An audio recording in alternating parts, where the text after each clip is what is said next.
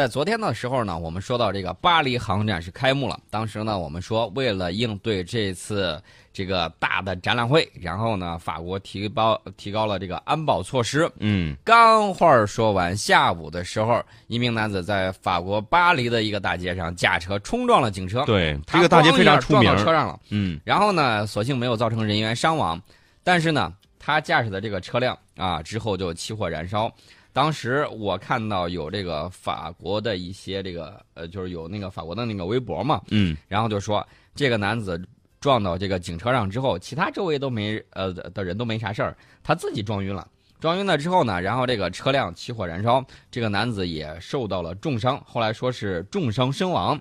从他身上呢搜出来的有武器，还有这个车上据说还有煤气罐儿还有煤气罐啊，据说还有类似的这种东西。这是想着撞完之后要引爆吗？那就不知道原因啊。所以说呢，这个这是法国发生的这个事情，呃，法国这个警察呢，在他身上搜到了一支卡拉什尼科夫冲锋枪啊、嗯突击步枪啊，就是那个阿卡四十七。然后呢，两把手枪，还有一个燃气罐和其他弹药。你想一想，这是干嘛去了？另外呢，我也想知道，这个法国对这个枪支管理的应该说是比较严格的，为什么这个人还能够拥有手枪？结果呢，他们去一查，发现，呃，这个法国内政部把这个事儿定性为恐怖袭击图谋。呃，这个人呢叫贾兹里啊，去一查，发现他持有注册武器，并且接受过射击训练，而且他拥有枪支许可。那么这个人呢，其实已经被列入过列入到这个法国恐怖激进化观察名单里头了。嗯，被观察了，然后还会还有还会发生这样的事情嗯，无非就是这个事儿，他自己开车撞晕了。但是我要强调我们的一贯的观点啊，嗯，我们反对一切形式的恐怖主义。对。但是话说回来，这个法国不是已经提升了它的安保等级，但是还出现这样的他去保护这个巴黎航展去了，嗯啊，所以其他地方可所以能警力不够，啊有这种真空区。啊。除了这个之外，在前一天，英国也突发了一个事儿，在英国伦敦，呃，在这个英国伦敦的一个公园附近啊，发生了冲撞行人的这个事情，造成多人受伤。这个人呢已经被逮捕了，至少造成了一人死亡，五到六名行人被撞。呃，这个呢，可能跟大家想的不一样。嗯这个人他是反对啊，就怎么怎么说呢？宗教的东西咱不多说啊，嗯反正就是在英国让嗯也发生这样的事情。我再重申一下我们的观点，我们反对一切形式的恐怖主义。但是大家发现没有，在国外发生啊，国外对我们发生这种恐怖袭击的时候，你看那群人阴阳怪气，我只能说。你当年说的话，有很多网友非常想原话不动的送给你们，包括国内有一些这种大 V 啊，嗯开始在那胡说八道，有这样的人，比如说，我给大家列举几条，什么恶之花绽放的土地，大家都知道这是谁说的。然后还有什么？还有，大家看到英国前两天还出现了什么事儿？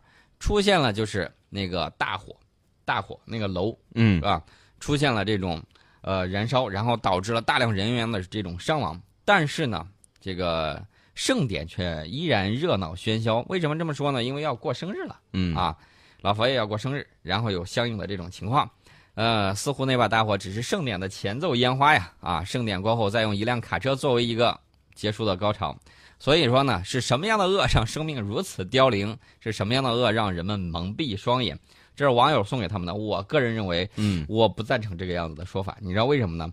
因为别人野蛮，别人啊故意这个吃人血馒头，我们呢要是跟他一样，不就变成了跟他们一样了，对不对？对，所以说这就是文明跟野蛮的区别，这就是文明跟蒙昧的区别。我们是文明人，嗯。而且我这两天刚收到了一本书，这本书是张维为教授写的，呃，文明型国家，他就从很多方面论证了为什么中国是一个文明型的现代化国家，怎么做到的？然后呢，哪些传统既跟传统的文化相结合，又在现代化的这个道路上昂首阔步？哎，大家可以看一看这个。如果大家呃来不及去看的话，我可以回头看完之后给大家分享分享这个心得。所以说呢，这个东西是非常有意思的，这个就是我们跟他们的这种区别。另外呢，我们再说说这个国际上比较有意思的事儿啊，不能说有意思，反正是让人觉得匪夷所思，说这个编剧都不敢这么编呢。就是从朝鲜获释的美国大学生，呃，说儿子这个呃瓦木比尔死亡了啊，嗯刚接回美国啊，就一直处于昏迷状态。然后这个朝方呢，之前称昏迷是由于食物中毒引起的，呃，但是呢，这个大学生的父亲不接受这个说法。嗯美国医生呢没有找到食物中毒的证据，却发现他的这个大脑严重受损，就是咱们说的那个植物人儿。嗯呃，在这个之前，还发生了什么事情呢？还发生了这个朝鲜指责美国抢夺外交包裹，美国回应说是合法收缴的。大家发现没有？这两边就开始掐起来了。对，我想问一下，美国医疗条件那么差吗？一个人本来好好的回去了之后，然后救不活嗯，啊，这医疗条件，在人家在朝鲜还好好的，是吧？啊还活着。呃咱不对他嗯双方做任何评判啊，我们只说一个情况，就是你俩怎么弄我们不管，东北亚的局势一定要稳定，嗯萨亚德绝对不能部署啊，我们就说这么多。但是呢，我们要给大家说点别的这个事情。这个我们可以看到啊，这个抢夺外交包裹也好，这是另外这个舆论方面的这个东西。嗯媒体们又故意的高声嚷道说你们一定又抢了别人的东西了啊！美利坚睁大眼睛说你怎么这样凭空污人清白？什么清白？我们前我们前天亲眼见你在机场抢了外交官的这个包裹，就差把人家外交官吊起来打了。美利坚便涨红了脸，额上的青筋条条站出正面道：合法收缴的不能算抢，合法收缴包裹，美国人的事能算抢吗？啊，在他们国家，他们做什么都合法啊，接连便是是难懂的话，什么这个人权法治啊之类的，引得啊众人都哄笑起来 啊！店内外充满了快活的空气。另外有一点我想说一下啊，这当然是这个揶揄调侃的，对还有一点是什么呢？就是大家还记得不记得我们曾经说过的土耳其，土耳其总统去访问美国的时候，你嗯知道出现什么事儿了？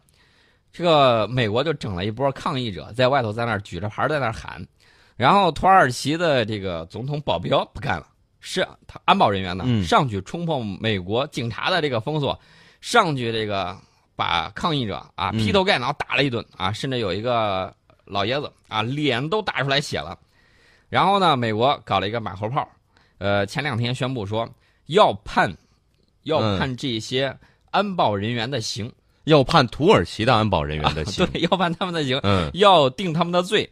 你这都晚八百年了，人家都回去了，你怎么在美国定人家土耳其本地人、当地人的罪？有可能会这个样子啊？嗯就是说，你只要一踏入美国国土，我就把你给抓起来那。人以后不去不就完了？呃，不好说啊，说不定人家有外交豁免权。当时你看你那个记录下来的啊，这 FBI 拿摄像机拍那个东西。说到 FBI，我再得说一下嗯，FBI 到现在为止都没有找到我们在这个美国失踪的那个留学生。真的这么难吗？你那个技术什么水平啊这？什么监控啊，什么以往的时候，哎呦，你看你大片里头拍的上天入地无所不能对《啊！速度与激情》里面什么天眼啊，这这了那了。你不是说你能拿卫星一下跟踪到地面的人吗？嗯连摄像头那个像素都低的要命，还需要通过软件去把那个号牌给弄出来。都过去这么多天了啊，一点儿这个线索都没有，你能不能快一点儿？是能力的问题。救人如救火呀！。对，而且我看了看这个最近这些年来，我专门上网上搜了一下，嗯在美国读书的留学生在美国失踪的这个情况比比皆是。嗯我倒不是说别的，这个治安案件咱们也刑事案件咱们也能够理解啊，因为哪儿都有好人，哪儿都有坏人。问题是这么频繁，你却破不了案，这个就很说明一个问题，是说明了能力的问题还是态度的问题，这就不好说了。这就非常难说了啊。这个说到这个土耳其，我们再给大家说一下，这个土耳其最近还有一个事儿，土耳其向沙特提出来说，要不这样吧，为了保障地区安全，我在你那儿建一个军事基地。嗯 土耳其说我在我要在沙特建军事基地，沙特当时就怼回去了，说沙特军队及军事实力都处于最高水平，不需要这几个这个基地。嗯，然后大家不要忘了，土耳其曾经在哪儿驻军了？伊拉克，对赖着不走，死活不走嗯，说你这儿有库尔德工人武工人党，啊！嗯我要帮助你培训这个你的这个安全部队，我就是不走。伊拉克没办法，撵也撵不走，实力不足，然后人家就赖到哪儿不走，然后跑到叙利亚去，跑到叙利亚说我们的亲人，我们要跟他一块儿怎么怎么样。嗯然后呢，大家发现没有，尤其是他在跟呃几个大佬在一块儿这个谈话的时候，他觉得他好像能跟其他这个三大巨头对，能够平起就平坐。总是觉得自己好像是一个超级大国一样。呃不知道，反正这个反正是摆到这儿了呃反正是很自信的一个国家、嗯啊。这个土耳其呢，这个反对多国制裁卡塔尔，而且一直向卡塔尔提供食物，缓解卡塔尔的这个物资短缺情况。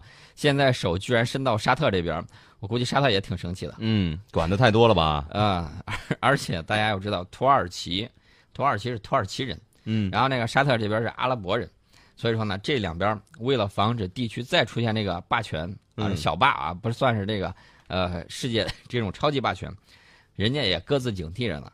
除了伊朗之外，就是土耳其这个力量比较大。然后呢，土耳其又在这里头打蝎子，你发现没？跟卡塔尔这个关系挺好。对，然后呢，惹得这个沙特很不高兴，呃，相应的这个情况，虽然将卡塔尔视为这个海湾地区的主要盟友，但是土耳其目前，咱说话说回来啊，也不愿意得罪沙特，并且在寻求跟沙特改善关系。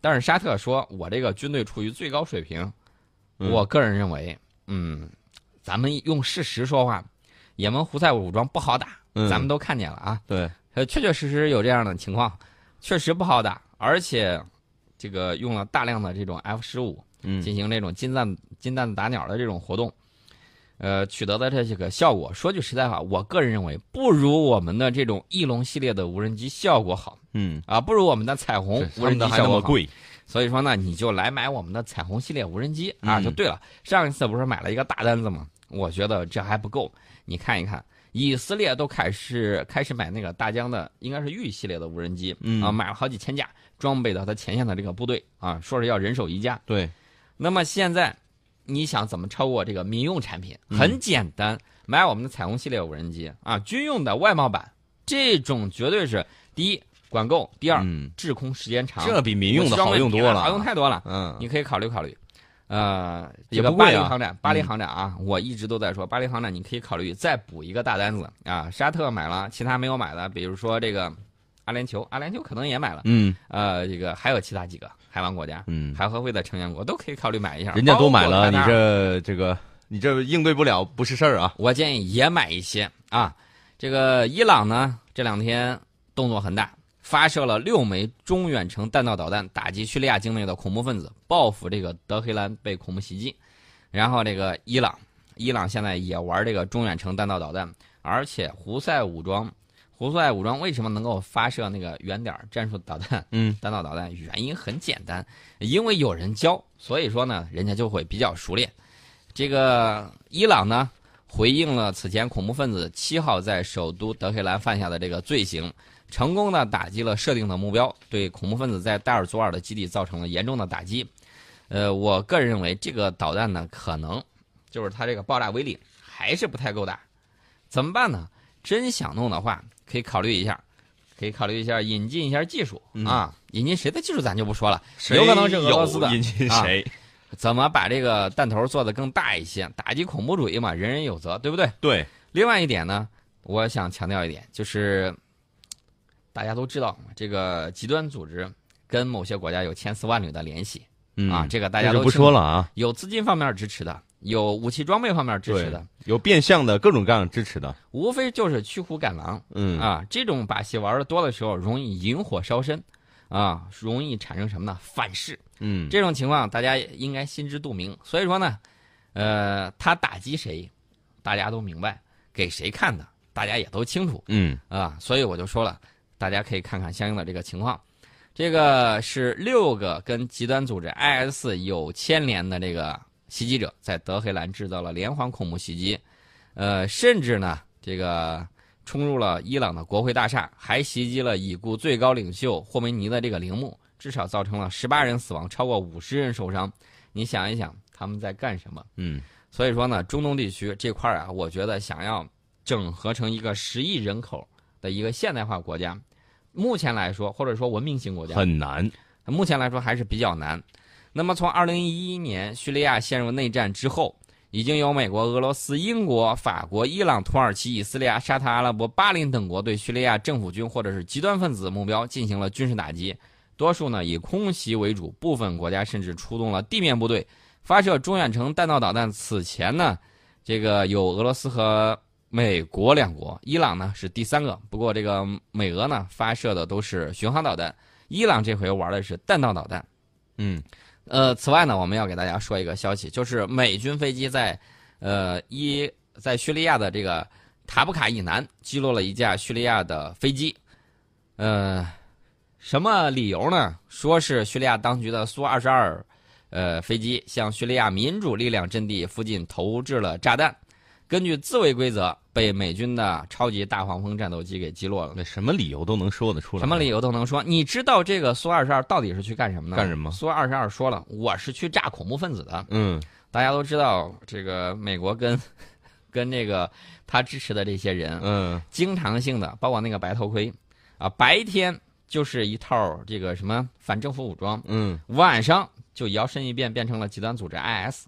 所以对这老虎老鼠傻傻分不清楚啊，确实分不清。所以说呢，这个情况我们可以看到，美国只要说是你要是炸我的人，或者说我觉得这个战况你好像搞得有点过的话，我不能打俄罗斯，我揍你，那还是绰绰有余的。对。那么俄俄罗斯呢，肯定是非常的不高兴。那么俄罗斯方面打回去吗？反应非常的强烈。俄罗斯外长拉夫罗夫就说了。我们呼吁美国及其他在叙利亚有自己部队或顾问的国家，在行动中应保持协调，希望不要单方面采取行动，尊重叙利亚的主权，加入到经叙利亚政府同意的共同工作中。所有国家都应该尊重叙利亚的领土完整。这是联合国安理会第二百二呃第二二五四号决议，还有其他联合国文件所规定的。那么，俄罗斯的副外长也出马了。这个里亚布科夫也表示，莫斯科对美国打击叙利亚战机事件表示关切和担忧，这是向局势升级危险方向迈出的新一步。俄罗斯警告美国，今后不要采用类似的方法。那么大家也知道，前一段我们曾经给大家说过，包含美军顾问在内的一支武装，嗯，被叙利亚政府军给包围了，被包围了。然后呢？然后就没有下文了。大家可以想象一下，在这种关。啊，紧要关头，在这种节骨眼上，你把他的给炸了，那么俄罗斯，我觉得报复应该也不会特别远，对，应该也会说不好意思，我把那谁谁谁 IS 一块儿给炸了，嗯，底下具体是反政府武装还是谁，那就不得而知了，反正就一块炸了啊，反正两边在这儿的这个掰手腕啊，我觉得还是会有一定的时间。昨天我们给大家留了个扣，没来得及说，就是俄罗斯最近一段的这种经济状况以及它相应的这种战略。还有它跟我们的关系，还有我们的这种利益共同点呢，等等一系列的情况，我们要给大家好好掰扯掰扯。